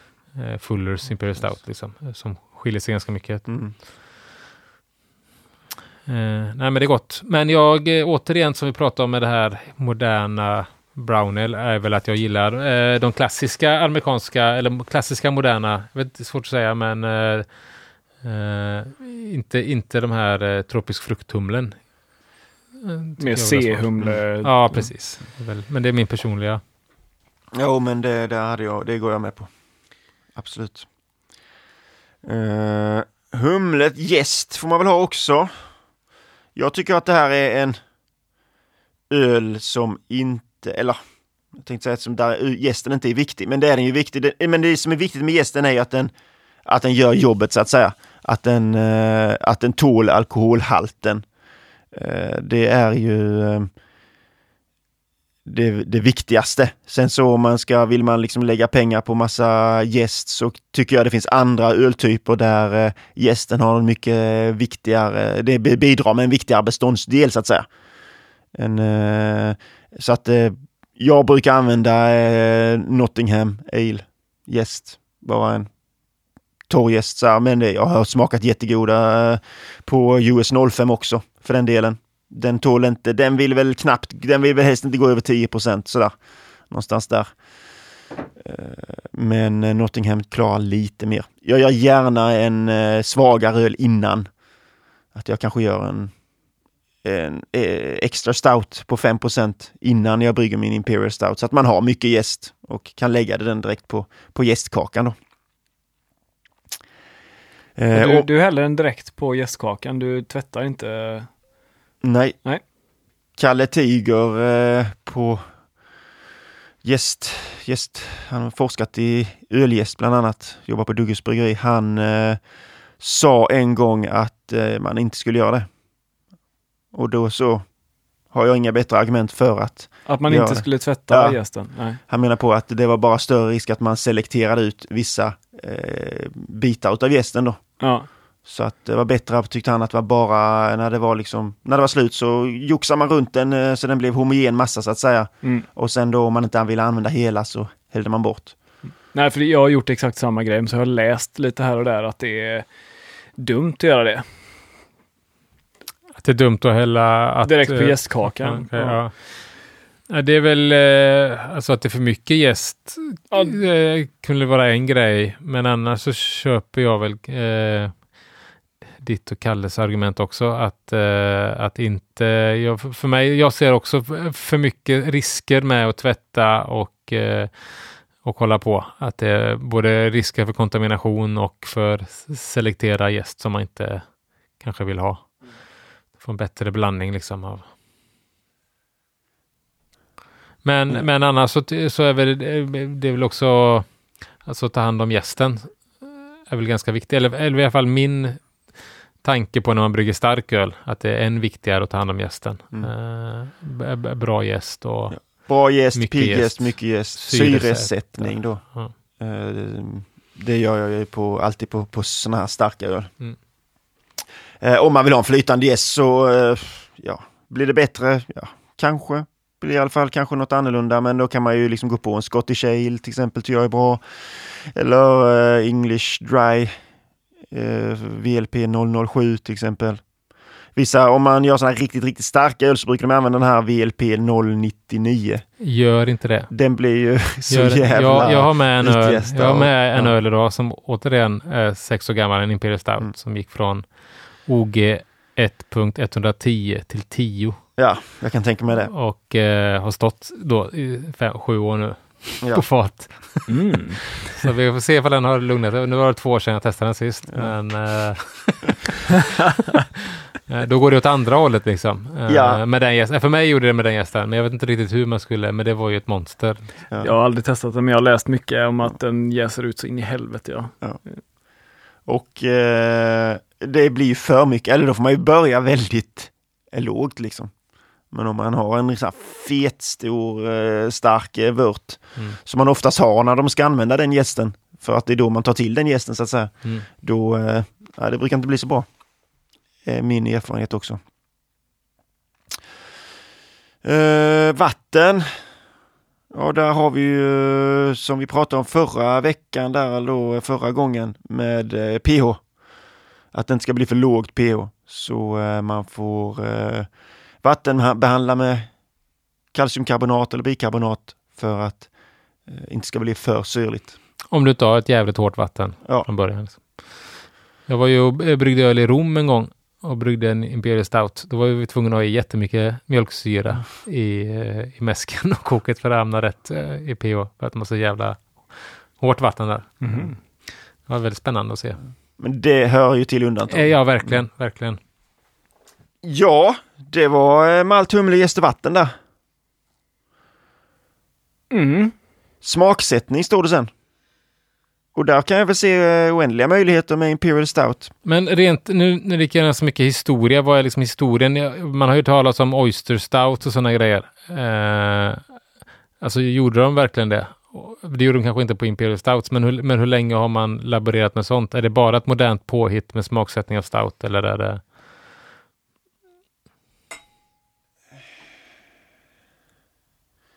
ja, ja. Nej, eh, jag vet inte så mycket om det. Nej, nej. Nej, för mig eh, på smaksättning så började det ju med den som inte var smaksatt nästan. Alltså eh, Brooklyns Black Chocolate Stout.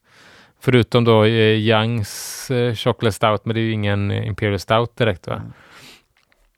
Eh, och sen så samtidigt så kan jag ju köpa att det är en väldigt bra eh, palett eller grundöl att smaksätta. Mm. Eh, för det är så mycket smak och det kan man då bygga på med extra choklad för att eh, accentuera det eller kaffe för att accentuera det eller, eh, eller vanilj. Eh, men, men för mig är det ju återigen det där med att hålla det återhållsamt. Liksom. Eh, eller vad säger du som har bryggt mer eh, Imperial Stouts? Ja, jo, alltså de här eh, pastry stoutsen med massa aromer i den och en jävla konstig jordnötsarom trots att det inte är en eh, procent jordnötter i. De brukar inte jag tycka är goda.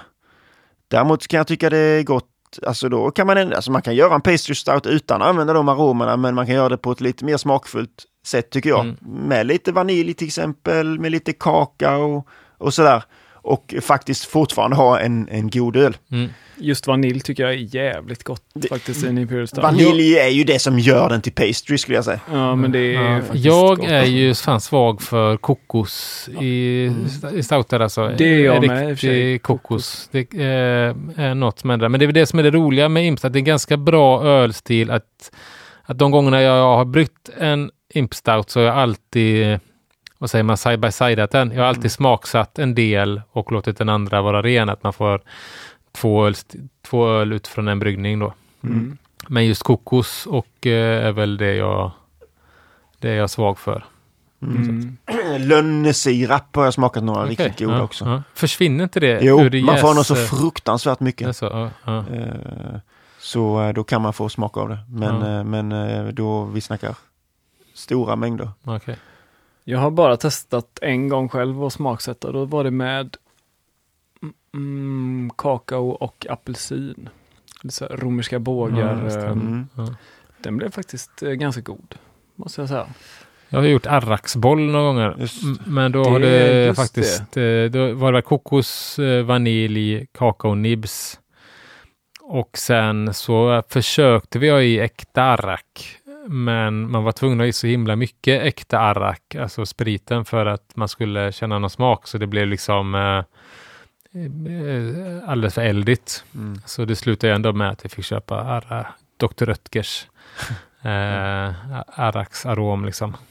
Det där hade du med dig på eh, en vinterölsträff någon jag vinterträff, ja precis. Ja. Och strösslade. Vi strösslade med, vi körde nitro på den tror jag och Ja. strösslade med eh, chokladströssel på. Det, var, det här är långt innan eh, pastry stouten blev någonting tror jag. Ah, Nästan. Kanske, kanske. Och det var i den vevan i alla fall. Ja, ja men det Men, blir ju eh, populärt naturligtvis. Ja precis, nej men det var ganska gott tyckte Ja. jag. Men det var ju framförallt kokosen där som jag uppskattade Mm. tror jag. För Ja. att det var en jävla eh, jordskredsseger Eh, på den. den största Ja. just segern i Amilases historia. Ja. Nej, jag vet inte. Kaffe är ju någonting som också kan, är ganska, det är ju rätt så vanligt. Jag tycker att det är fler kaffeöl som blir dåliga utav kaffet än som blir bra av kaffet. mm. Eh, Så för att det blir för mycket kaffe och eh, det blir så gröna paprikatoner. Och det, det tycker inte jag är gott. Eh, Men bara så här en liten, liten touch. Jag kan väl ibland bara koka, jag gör någon liten espresso och slänga i typ Mm. en espresso i 10 liter liksom. Då, då kan det väl ge en liten dimension till. Mm. Okej, var det, eh, har du gjort någon konst, du som har skrivit kreativ ölbryggning, det var sådana här bacon eh, stout och sånt? Ja, men var det en stout tror jag Jag inte? vi- nej, nej. Eller? Men det är inget du har jobb, jobbat med, bacon i ölet? Eh, ja, jag har gjort en eh, där jag la bacon i whisky då. Okej. Och sen så använde den whiskyn till att smaksätta ölet. Bacon smak, whiskyn smakar väldigt mycket bacon men eh, ölet smakade ju inte mycket bacon. Hur är det då med eh, lagring? Liksom, Ja. När är de här ölen eh, eh, som bäst? När pikar en Imperial Stout? En Imperial Stout ska inte behöva lagras länge. Nej. Alltså, du ska inte behöva lagra en Imperial Stout mer än i två, kanske kan, efter två, tre månader ska den ju absolut vara tillräckligt. Eh, humlade varianter eh, kanske ännu tidigare. Eh, ett år, då brukar de vara bra. Eller jag, jag kanske tycker ännu tidigare. Efter ett och ett halvt år så tycker jag personligen oftast att de börjar eh, tappa. Mm. Kan fortfarande vara okej. Men eh, jag Så det är ingenting du brygger året, ett år innan SM liksom, du ska tävla med något, utan... Kanske ett år då, Mm. men inte mer. Och där kommer man in på någonting också, du, de här mörka karamellmalterna som du sa. Mm. Eh, de ger ju väldigt mycket russintoner när de lagras. Så om man skippar de karamellmalterna så, så eh, tål det lagringen lite bättre. Eh, eller man får inte lika mycket av de här russintonerna i alla fall. Lagring då, skulle man kunna snacka fat också och sånt där, för det är ju också en eh, Alltså det är en klassiker att lagra Imperial Stout på olika former av eh, ekfat och eh, med olika spritsorter i bourbonfat och sånt också ju. Det är väl kanske nästan ett helt ämne i sig. Ekfatslagringsavsnittet. ja. Mm. Mm. Ja, men det kan ju också ge lite av de här goda vaniljtonerna. Mm. Ja. Typ. Men hur är det? För det- rent historiskt så pratar du där om att eh, om brett. För jag menar den historiska eh, porten här du pratar om, var de berättade tror du eller eh, inte?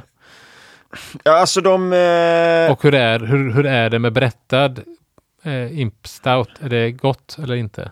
jag tycker det är ganska gott faktiskt. Ja. Eh, ja, jag vet ju inte hur mycket brett de smakade, så att Nej. säga. men det var ju ett sätt att kon- konservera öl i alla fall. Mm. Eh, och sen kan det säkert ha varierat. Eh, men jag har, jag har ingen riktig uppfattning om hur mycket brett de smakade, de här ölen som exporterades. Ja, det, jag vet inte om jag testat. Är det gott eller? Och berätta. Jag har väl bryggt någon tror jag som jag inte alls kommer ihåg. Jag tror att det är en av dem som åkte i brunnen när vi flyttade. Jag skulle Mm. tömma mitt stora förråd. Jag tror att jag blandade in surporter i någon sån här Oud Bruin QV jag gjorde någon gång. Mm. Men eh, det var också efter något, det var också för att härma någonting. Jag vet att jag har ett par flaskor från Kanada hemma med sour stout. Som är liksom eh, vild, vildjäst kan man säga, eller mixed fermentation stout. Mm. Men då blir det lite annat när man snackar bakterier och det blir väldigt Ja, syrliga och ja, salta. precis. Bara men, en liten... ja, men spontant så känner jag att det inte är gott. Men då är det eh, då är det väl mer mitt tanke i huvudet att det blir alltså surt, de smakerna surt och kärvt från rostat malt Mm. för mig låter det som alltså, t- eh, två smaker som inte funkar ihop. Liksom. Nej.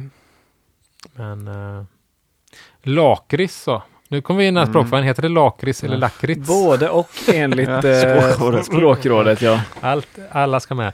Men, eh, men har du jobbat någonting med det? Där finns, för där finns ju också jäkla mycket olika eh, lakrits.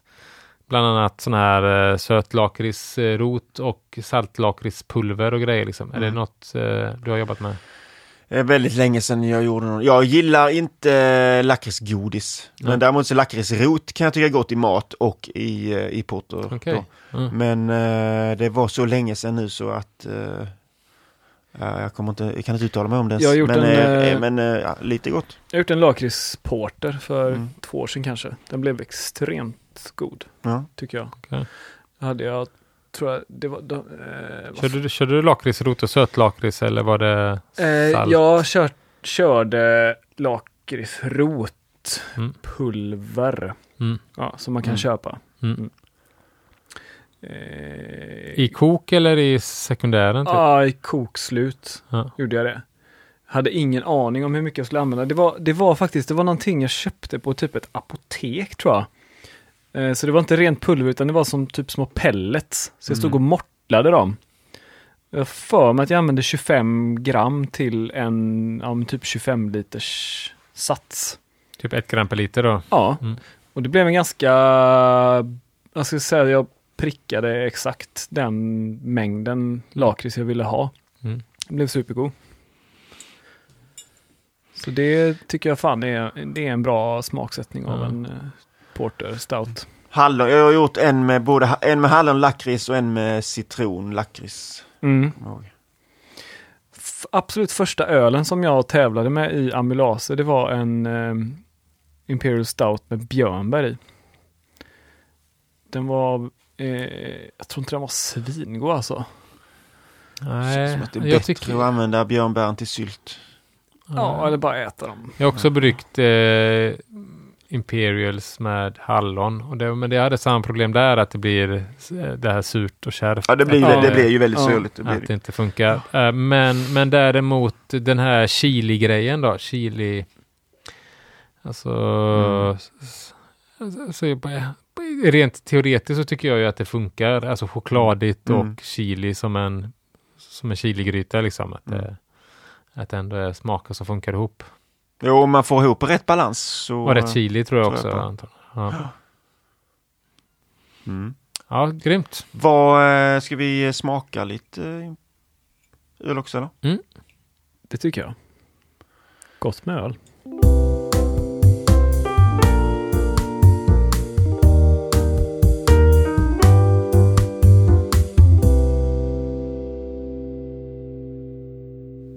Nu jävlar har du varit och hämtat öl ser jag. Jag har hämtat lite Imperial Stout här. Du Öppna. har inte legat på latsidan. ja, tre stycken. Ja, fast om jag ska vara helt ärlig så är de inte bryggda enkom för detta. Nu är de ju kalla som satan här. De kom precis från kylskåpet men uh, värm dem lite. Eh, Här var det ändå eh, svart mossigt skum. Svart skum. Det kan vara att ta i. Det var att ta i. Men eh, ni förstår med, med brunt Ja, det är brunt skum är det ju. cappuccino. Ja, ja.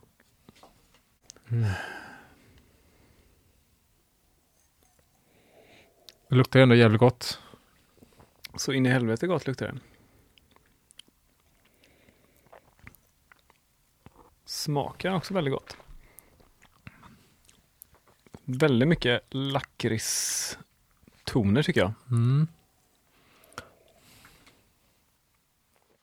Sitter där och försöker tänka på negativa saker med ölet. Men jag kommer inte på så mycket. Det var gott, mm. men li lite lätt syrligt. Lite, lite lätt syrligt. Eh, Jag har till och med skrivit här eh, i mina kommentarer som väldigt god men eventuellt lite för syrlig. Ser man? Skulle lyssnat på det här vattenbehandlings... Ja, eh, precis. Vad har du för, P, vad du för PO i färdig öl? Eh, jag har vattenbehandlat lite roligt här faktiskt. Jag skrev ett, en tesked kalciumsulfat, inom parentes, tog fel, skulle vara ett karbonat. så sen fick jag hälla i en, sen hälla i en Ja, men det tesked. där är ju liksom också så fel på så många plan. Dels så du använder inte teskeden när du vattenbehandlar. Du använder en våg. Och sen så, Detta styrde jag upp genom att använda en tesked kalciumklorid och sen en tesked ka, ka, kalciumkarbonat. Eh, ska jag säga receptet? mm, Malten börjar vi med då. Då hade jag 69% Münchnermalt. Det var helt och hållet Münchnermalt som bas. okej, ja. 15% brunmalt. 8% black malt. Brittisk eh, från Bris. 3% pale chocolate och 5% vetepuffar. Nu är väl BRIS inte Nej, det- brittiskt. Men skitsam. Är de inte det? Nej, men från USA. Ah, ja, det är klart, det är klart, det är klart. Eh, Men de kan jag- göra malt också. Ja. Eh, så såg det ut i alla fall. Så det är ganska så likt det som vi kollade på där innan med, eh, med Barclay Parkins där till exempel. Med, eh, mycket, med brunmalt. Men det har ju ändå lite liksom torkad frukt. Ja, eh, Den här är ganska gammal här nu. Ja. Jag sa väl att jag tyckte ett år sen så Sen Mm, så började mm. Den här är från 9 juni för Ja, 2019 då. Ja, Så den här är ju drygt ett och ett halvt år Ja, gammal. mer än, eh, mer än mer än ett och ett halvt år till och med. ju. Mm. Jag tycker Så- ibland svartöl, Imp Stout, det har, det har väl en liten, liten tendens till det, men, men att viss svartöl kan dofta lite lätt rökigt, charkuterier, utan att ha något rökt i sig. Hur, hur eh, undviker man det? Om man inte gillar det. Ja, Vet du det? man bara lär sig tycka om det. Tack. ja. Nej men det är väl rostad malt. Jag skulle väl jag vet inte, tänka det mig från rostad malt? Ja, eller det borde, från- jag tror det ja. skulle kunna komma från den, den hårt rostade malten, så att Ja. den brända malten. Eh, det är väl det enda som jag skulle kunna spekulera fram. OG 1090, ja det var lite humle också förresten. Eh, 60 minuter så hade jag 17 gram Styrian Wolf. Och det blir då IBU 63. 10 minuter så hade jag 10 gram EKG. Det kan man fråga sig varför jag skulle lägga i den eh, skvätten där. Men, Är det eh, till en 10 liters batch eller? detta är till en, eh, ja, 10 liters batch. Mm. Precis. Eh, en gram humle per, ek- per liter där. Det kan man ju nog utgå ifrån att det inte känns. Jag hade väl 10 gram EKG över eller någonting som jag ville bli av med kan jag tänka mig. Det Eh, skulle egentligen varit något annat, men så tog du trodde det var kalciumkammaren. EKG kanske står för något helt annat. Gästen var en slurry ifrån nummer 366. Och vad fan var det då? Eh, vi tittar här. Då var det en Nottingham Ale. En, det var ju en, ek- en eh, extra stout som jag hade bryggt innan med Nottingham Ale och sen så bryggde jag då på kakan här då. Eller på slurry från den, an, ah, cirka 4 deciliter har jag skrivit.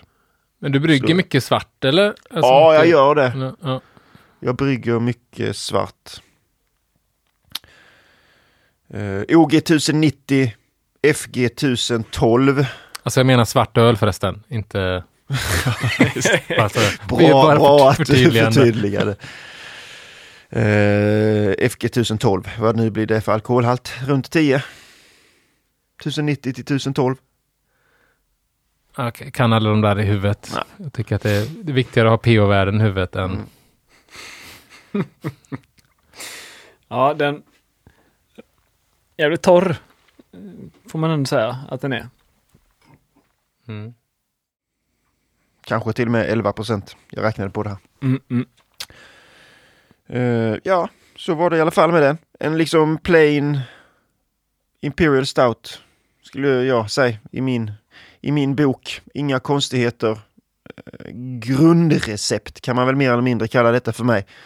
Mm. Eh, Men vad om du skulle, om man skulle liksom tweaka det här?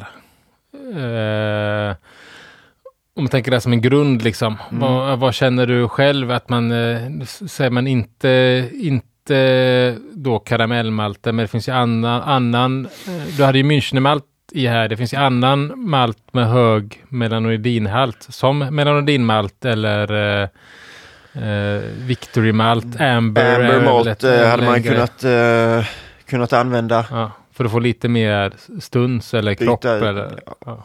Jag vet inte om man Nej. fått, men det var ju på vad du, om du vill byta ut. Du vill kanske inte gå ner i så mycket mindre basmalt än 69 procent. Liksom. Så att då får du byta ut någonting, byta ut brunmalten mot lite amber malt till exempel.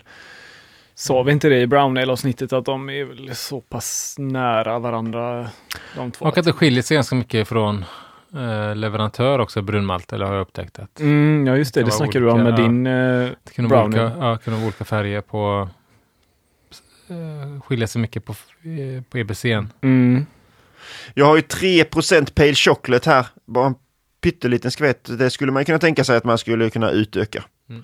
Om man vill. Eh, Och sen humle då. Där kan man ju om man vill humla på den eh, med lite amerikanska humlesorter där. Eller kan man ju sen lägga den på fat till exempel. Skickade du in denna till SM förra året? Eh, jag borde ha gjort det. Men eh, resulterade uppenbarligen inte i någonting. Nej. Jag tänkte om du hade om vad domarna sa om det. Ja. Ibland brukar jag skriva här i min bok eh, vad domarna har sagt på SM, men jag har inte gjort det heller så att eh, osäker på vad som hände. Mm. Men den, jag har samma öl som jag har lagt med fransk ek. Brukar ni använda fransk ek? Amerikansk ek är det ju mm, nästan bara känns det som. Mm. Eh, Jag ville testa fransk ek så jag gjorde det. På vilket sätt? Är det kuber eller är det spån? Ja, sådana chips, flis. Ja, ja, ja. Så ni kan väl få ta en skvätt utav den varianten också. Jag kan öppna flaskan.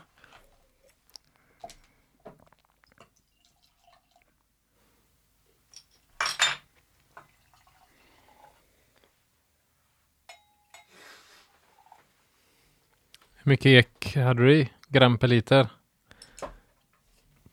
Det är en jävla skillnad alltså. Eh, I fem liter öl hade jag 20 gram eh, ek. Fransk heavy toast. Fick ligga 5-6 dagar. En gång till, vad sa du? Jag hade i fem liter öl Ja, hade jag 20 gram ek. ja fan det är mycket ek alltså. I fem, det fick ligga i 5-6 dagar. Ja.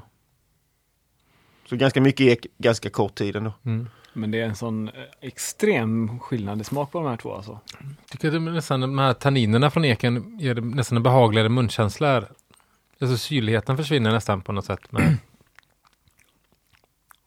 Mm. Den här har jag ju, tycker jag, har vunnit på, på att lagras faktiskt. För jag tyckte den var ganska, den var lite kärv tyckte jag inledningsvis. var den överekad eller var det, eller var det för, eh, alltså det spretade smakerna? Nej, jag, jag tyckte att eken var lite, alltså att det kändes som att, jag tyckte det kändes som att eken var någon, alltså att den smaken från eken var lite kärv eller eh, så här kryddig, pepprig eh, på ett sätt som jag blev lite överraskad. Att det, det, det skiljer så pass mycket från eh, amerikansk ek då. Okej. En, en eh, annan fundering här. Eh, är de här kolsyresa på flaska eller buteljerade från fat? De är buteljerade från fat. Ja. För där har jag också hört att vissa eh, liksom kommersiella bryggare som rekommenderar att man eh, flaskjäser sån här öl. Eh, just för eh, att de ska stå länge. Det, är jag, det kan jag tro på. Ja. Eh, Jag har någon Imperial Stout hemma som jag vet att jag sma- har smakat efter fem år och tyckt att den har stått sig liksom. Mm. Eh, Och det kan ju vara att gästerna har k- snapat upp det där lilla, lilla syret i flaskan då. Om det, är, om det är någon, alltså jag har ju flaskjäst väldigt mycket i mina dagar. Det är just de här mörkare ölen som jag har haft problem som gashar ganska mycket. Okej. Okay. Du får en sekundärjäsning på flaska antagligen. Ja. Eller att de inte har jäst färdigt. Just den här lakritsporten som jag pratade om förut, den blev ju tyvärr bara skum efter en eh, man får månader. hitta en gäst som gillar lakrits. kan- kan- Ja, ja. Brittisk, eh, brittisk gäst kan ju ha den eh, egenskapen. S04, att den stannar av och sen kommer igång. Och, Mm. Överhuvudtaget, brittisk gäst skulle jag säga att Mm, mm. kan i- ibland ha tendenser till det. Ja, jag tänker, jag, jag kanske bara har lite för dåligt tålamod när det gäller att... Sån här, har man ett förhållandevis högt OG och man tänker att nu har det nog stannat. Och så är man lite för snabb på att hälla över på flaska liksom. Kan ju vara så med. Mm. Who knows? Mm. Men eh, den här tyckte jag var väldigt god, den här öl nummer två alltså.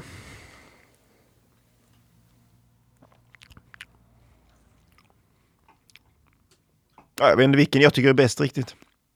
De är ju som sagt varit olika, för den här smakar ju rätt mycket utav eken. Jag tyckte att det var rätt gott faktiskt. Men jag gillade också eh, tanninerna man får från eken. Att- det bidrar till eh, någon slags munkänsla. Men jag är ändå förvånad för jag vet att eh, när jag jobbar med ek så jag går jag sällan över en gram per liter. En halv till en gram per Mm. liter brukar jag ha i. Så det var ju ändå roligt att få testa en öl med ganska mycket mer gram per liter ek. Mm. Yes, jag har en Imperial Stout till här. Den kommer ni inte tycka om. Det... Kör! Varför inte då? Ni har inte så eh, sofistikerad smak som jag har. Okej. Eh, den här är bryggd helt enligt min egen smak. Ja, men det är en rökig, eh, jag har rökmalt i. Mm. Eh, gotländsk rökmalt.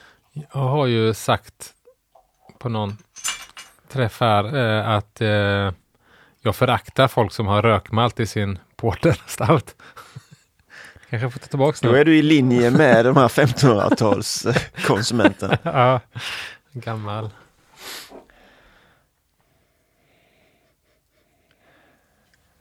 Jävlar vad den luktar konstigt. Ja, verkligen.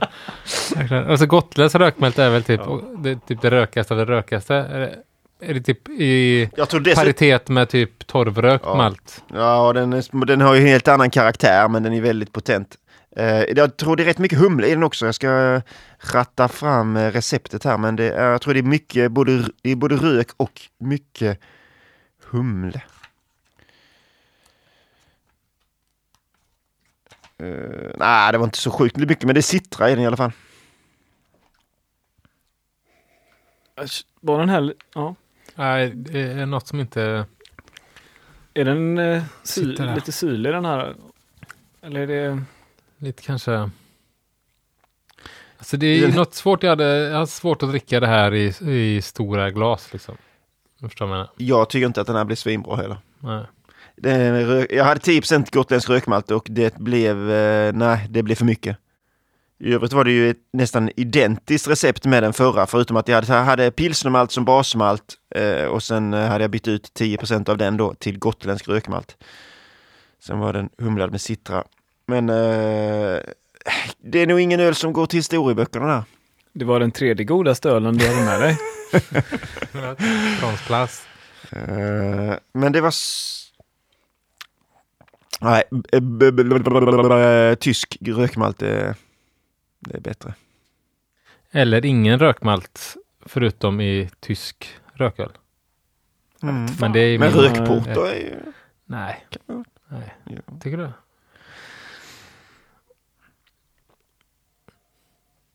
Ja, vi glömmer den. Magnus Det var spännande. Ja, jag har en öl med mig också här då som nog kanske kan vara värre eller värre. De säger att det var så jävla illa var det faktiskt inte eh, med Simons öl. Men jag har bryggt den här. Nu återigen här är det här ju nästa. Den här är bryggts innan eh, datorns tid. Eller min dator har eh, blivit stulen. Eh, efter att jag, eller efter att jag bryggt den här. Så jag har inget recept på den. Men vi bryggde den på kanelbullens dag 2014 tror jag. Jag, Martin och Jonas, eller fermentörerna som vi kallar oss då. Förra med till SM. Men då gjorde vi bort oss där och hade i den här eh, super high gravity yeast. Så den jäste i som, ut som fan. Plus att jag slängde i en ekspiral också. För att jag ville testa ekspiral. Eh, så den var både överekad och eh, alldeles för torr. Eh, då. Nu har jag inte prövat den på två år. Den står fortfarande på corner keg. Nu har jag fått flytta till garaget. så nu står den i garaget. Så är det lite avgassmak på så vet ni. Här kommer den också. Jag är mest imponerad över att du känner att du kan låta ett öl ligga på ett Corneliusfat i... eh, Nej, det är inte så eh, lodo år. direkt liksom. Men, eh, och det, problemet är också som jag säger, jag tycker att den, är, den borde vara ganska blank. Men problemet med fatet är att den tar ju från botten och då... Eh, Men alltså hur många Corneliusfat har du om du låter ett stå med bara öl i? Eh, jag har inte så många kvar nu faktiskt. Jag, eh, jag jäser ju ett. Jag har sex fat tror jag. Mm. Men ett, men ett ska den där... Ett ska Ja, jag- jävla vara till Imperial Stout. jag, jag jäser ju bara, jag jäser ju ett helfat och sen så har jag ju eh, 9 liters fat framförallt. Är det, Hur gör du det? Alltså kan inte du gå igenom lite snabbt hur du jäser i ett eh, Corneliusfat? eh, jag eh, tappar min vört eh, ner i fatet och tillsätter jäst. Aha! Eh, så jag. Nej men eh, jag, eh, dels så jäser jag med en sån här flottör. Mm.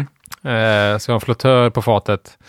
Så jag jäser på fatet eh, och då jäser jag ju ungefär eh, 10-11 liter i ett 19 liters fat har jag. Och sen så jäser jag, eh, tillsätter jäst, sätter på lock eller syresätter, sätter på lock och sen så antingen så sätter jag bara en eh, gaskoppling på med en slang ner i vatten. Eller så jäser jag bara öppet med den här övertrycksventilen uppe. Mm. Eh, nu när jag brygger lageröl så passar jag på att eh, purga mitt serveringsfat. Det finns väl inget bra svenskt ord för purga va? Eh, riktigt, jag har tänkt på det. Men skitsamma. Men att jag eh, kopplat en slang till serveringsfatet så att eh, gästen som, kol, eh, som eh, kolsyran som gästen producerar går igenom serveringsfatet så att jag har ett syrefritt fat Mm, mm, mm. sen också. Spundar du? Eh, då spundar jag, eh, eh, spundar jag, ja precis ja. Det är väl fördelen med det att man brygger IPA sånt kan jag torrhumla och sen spunda så jag inte tappar så mycket eh, arom när man brygger IPA. Eh, nu försöker jag väl flytta över ölet till serveringsfatet eh, i det läget att jag inte behöver att det spundas där helt enkelt. Ja, du flyttar över den innan den har jäst ut. Ja, precis, när det bara är ett par punkter kvar i målet. Mm. Jag har varit lite sugen på att göra det, men jag har ju eh, utrymmes... Det doftar inte så dåligt det här ölet, om man går tillbaka till ölet. Mm. Men det är lite mer torkad frukt här än vad det är i... Det, eh, jag hade gissat att det var lagat på någon form av eh, spritfat. Eh, nej, det är den här franska eh, ekspiralen då. Som låg i, den låg i primärjäsning gjorde den. För jag eh, kommer ihåg att jag läste i någon artikel att om man primärjäser med ek då kommer det bli chokladigt. Läser du det i tidningen? Men alltså, jag det är ju, jag hade gissat på bourbon. Det Ja. kanske är amerikansk ek, men det, men det är ingen sprit i, nej. Men som sagt, det gick från, det jäste från OG då 1.110 till 10. Mm. Då är den stark som djävulen den här i så fall. Mm. Den är tunn liksom. Ja, Mm. Den doftar ju bättre än vad det smakar. absolut. Det kommer ju en tydlig så här bärig syrlighet Mm. eh, i smaken. Ja, men den har nästan kraschat tror jag. Men, och eken är fortfarande kvar, det fattar man liksom hur länge jävla ek, Det är nästan- ek lever Det kvar. brä- bränner lite i munnen. Nu Det är en avgaserna då. Från, Ja, det det nej men, eh, ja, men det är väl, så jag tycker ändå att den har, eh, att nu kan man ändå dricka den. Första åren kunde man ju inte vara den så het som man knappt kunde den i munnen höll jag på att säga. Men det Mm. var mycket stickare då. Eh, eh, Var det högre alkohol? vet- nej, jag vet inte vad, men mest, mest bara att det var kärvt och, eh, och alldeles för torrt liksom. Jag har haft sådana här idéer på att man kanske kan skjuta in eh, någon laktos-slurry eller något sånt där liksom för att rädda det liksom. Men sen så har jag ju glömt bort den framförallt. Mm. Vad blir det om den har jäst ut 100 punkter? Vänta, 100 punkter. Eh, kan det vara? Jag gissar på 12 kanske. Tusen skulle jag säga, men det är nog för mycket. Tusen procent. Tusen procent. Simon sitter här och... 14,2. 14,2. Ja, det ligger du precis i snittet där på... Ja, eh, Ja, just det. Du kan ha fått höga antäppt.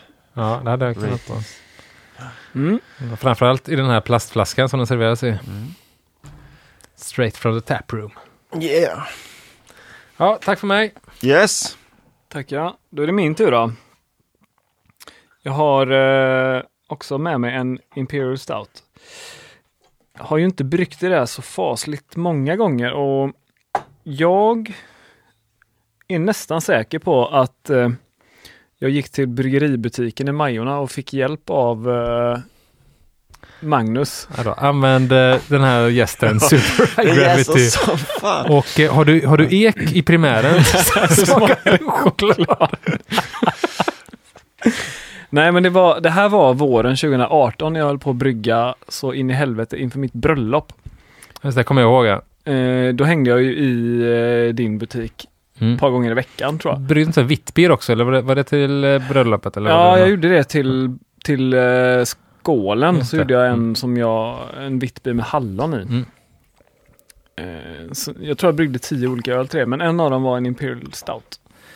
Så vi kan väl öppna den och Mm. eh, den är då alltså från april 2018. Det är ju rätt modigt att ha en Imperial Stout på sitt bröllop. Inte det? Men tänk på alkoholhalten och gäster som Ja. dricker för mycket. Du vill ha ett helt nyktert bröllop? Ja, nej, jag vill ha... Jag vill, jag vet ja.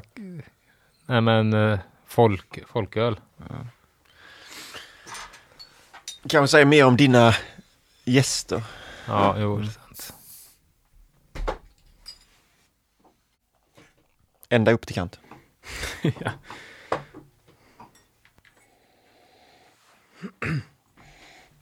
Pigg. Kolsyra. Ja. Är det flaskjäst eller är det från? ja, det är flaskhäst det. Det är ju alldeles för mycket kolsyra i. Och jag har också lite korv. Det luktar Stark. lite korv ja. Ja, korv. När gifte du dig förresten? Hur gammal är ölet? Han sa det precis. 14,2 procent var ölet innan.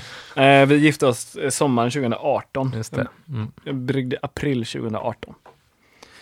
Eh, receptet lyder som följer. Eh, 72 procent Marys Otter. Oj, oj, oj Simon. Eh, 4,3 procent Crystal 120. Ja. Inte bra. Nej men ni Eh, känner, det här ni, är- känner, det det är- känner, ni känner ju det också så att Det är sånt jävla Magnus-recept det här. Eh, Eh, 6 procent svartmalt. Eh, 6 procent vete. 7 procent eh, eh, havrepuffar. Och eh, 4 procent rostat korn. Så inte så mycket karamellmalt ändå. Det var bara Nej, det en, var- eh, Nej, det var inte så mycket. Nej, 4 4,3 procent. Och sen så var det väl lite humle där också. Ja. IBUn är på 70 så det var ja, i Magnum. Mycket Magnum. Fan, undrar om den här är... jag tycker det är ganska svårt att säga om den här var god eller inte. För att jag känner att den har, den har blivit för gammal för min Mm. smak. mm. Jag tycker den smakar lite eh, körsbär. Mm. Ja. Och det stod det ju typ det för att den ska göra så. Den har fått torkad frukt, lite papp. Mm. Det har varit roligt att dricka den färsk, absolut. Det var... Men, men det känns inte, det är fortfarande inga, det är fortfarande inga jättefel liksom i enligt mig då. Men Ja. Simon här eh, rynkar på ögonbrynen. Nej, men jag känner, jag tycker bara att den har, den har, den har passerat liksom. Ja, Jag känner så tydligt att den här var så mycket godare för okej. ett, ett och ett halvt år sedan. Torrhumlad var den också. Tydligen. Okej. Mm. Med Amarillo, känner ni det? Tydlig. Det diskuterade vi väldigt mycket på senaste stilavsnittet med fruktestrar. Simon, vad säger du om fruktestrar i Imperial Stout? Både Nottingham och US 05 är ganska rena gäster. eh, Jag tycker inte att det behövs direkt. Nej. Uh, alltså det är så mycket annat så att Ja, för det stod ingenting om det typ det från va? Mm. Om uh, uh, fruktestar bör eller... eh, nej, jag tror inte det. nej. Utan det är att det, det andra dominerar liksom det rostade och sådär. Mm. New World Strong Ale använde jag. Ja, Mango den använde Jacks jag ett tag M42. också. Den var ja. ganska nöjd med den gästen faktiskt. Mm, jag har använt eh, den en del. eh, Från Mangrove Jacks. Den En halv tesked kalciumklorid. Men det är teskedarna igen nästan. High five! Har ni inte lärt- någonting? Och du är säker på att det var kalciumklorid du skulle haft i? jag vet inte. Inte. jag, vet inte. jag har inte skrivit någon parentes i alla fall. Nej, nej. Du tog inget badsalt i alla fall. Nej. ja. Mm. Jaha, Ja, bra jobbat. ja. Alla, framförallt Simon tror jag. Ja. Bra bryggt. Mm. Intressant. vad säger ni? Ska ni ha karamellmalt i Imperial Stout nästa gång ni brygger? Ja. Ja, kanske. Bara, mest, bara, bara vad, eller vad var det? En halv tesked. Skulle, skulle varit brown malt. eller, Ja. ja. Nej, jag kanske ska skita i Nej, det. jag får fundera över det där. Jag, jag har ju sånt här som jag pratade med någon, men och testa att brygga en Imperial Stout med bara basmalt och jättemycket Midnight Wheat Mhm. och inget annat. Mm. Alltså typ 20 procent. Tror du om det? Ja, det... Testa. Ja. Testa för tusan. Bra. Vad... Eh... Något annat? Ja, vi kan väl säga att recepten... Du hade inget recept eller? Nej, nej, det enda som sagt jag kommer ihåg var att det var en kanelbulle i mäsken. Men det, det råder jag inte någon att ha. Nej men vi lägger väl upp recept på hemsidan då. I vanlig ordning. Ja, hembryggningshalleluja.wordpress.com. Det är ganska proffsigt att ha den här .wordpress. Ja, precis. Det, det, är inte, det är inte så att vi vill ha sponsorer. Pengar. ja, ni fattar. Nej, så där kan vi väl lägga upp lite recept då. då. Eh, sen som vanligt så kan man ju följa oss på Instagram. Vad hette vi där nu igen? Hembryggning, halleluja. Och vad handlar nästa avsnitt om? Det blir väl eh, till 90% säkerhet det stora humleavsnittet eller? Eller ett av de stora. Mm. Mm. Vi får se hur stort det blir. Mm. Det blir det. Vi ger oss på det. Humulus lupus. Bra. Gött. Ja, Ja. ja eh, återigen tack Simon. Var Asbra Mm. genomgång av eh, Impstout. Svinkul. Mycket öl blev det kände jag, som Mm. man fick Ja. smaka på. Mm. Det, Alltså, öl och öl. Det... Nej, men det var bra. Är, eh, frågan är vad jag ska göra med det här fatet mm. med 14 procent i dålig Impstout. Inte blanda det med någon annan öl. Ja, jag har haft den tanken också faktiskt. Söta, ja. Ja, kanske den här jordnötsaromen.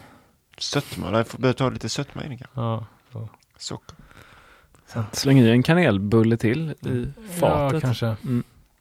Eller bara äta kanelbullen och hälla ut ölet. ja, det kan du också göra. Ligger kanelbullen kvar i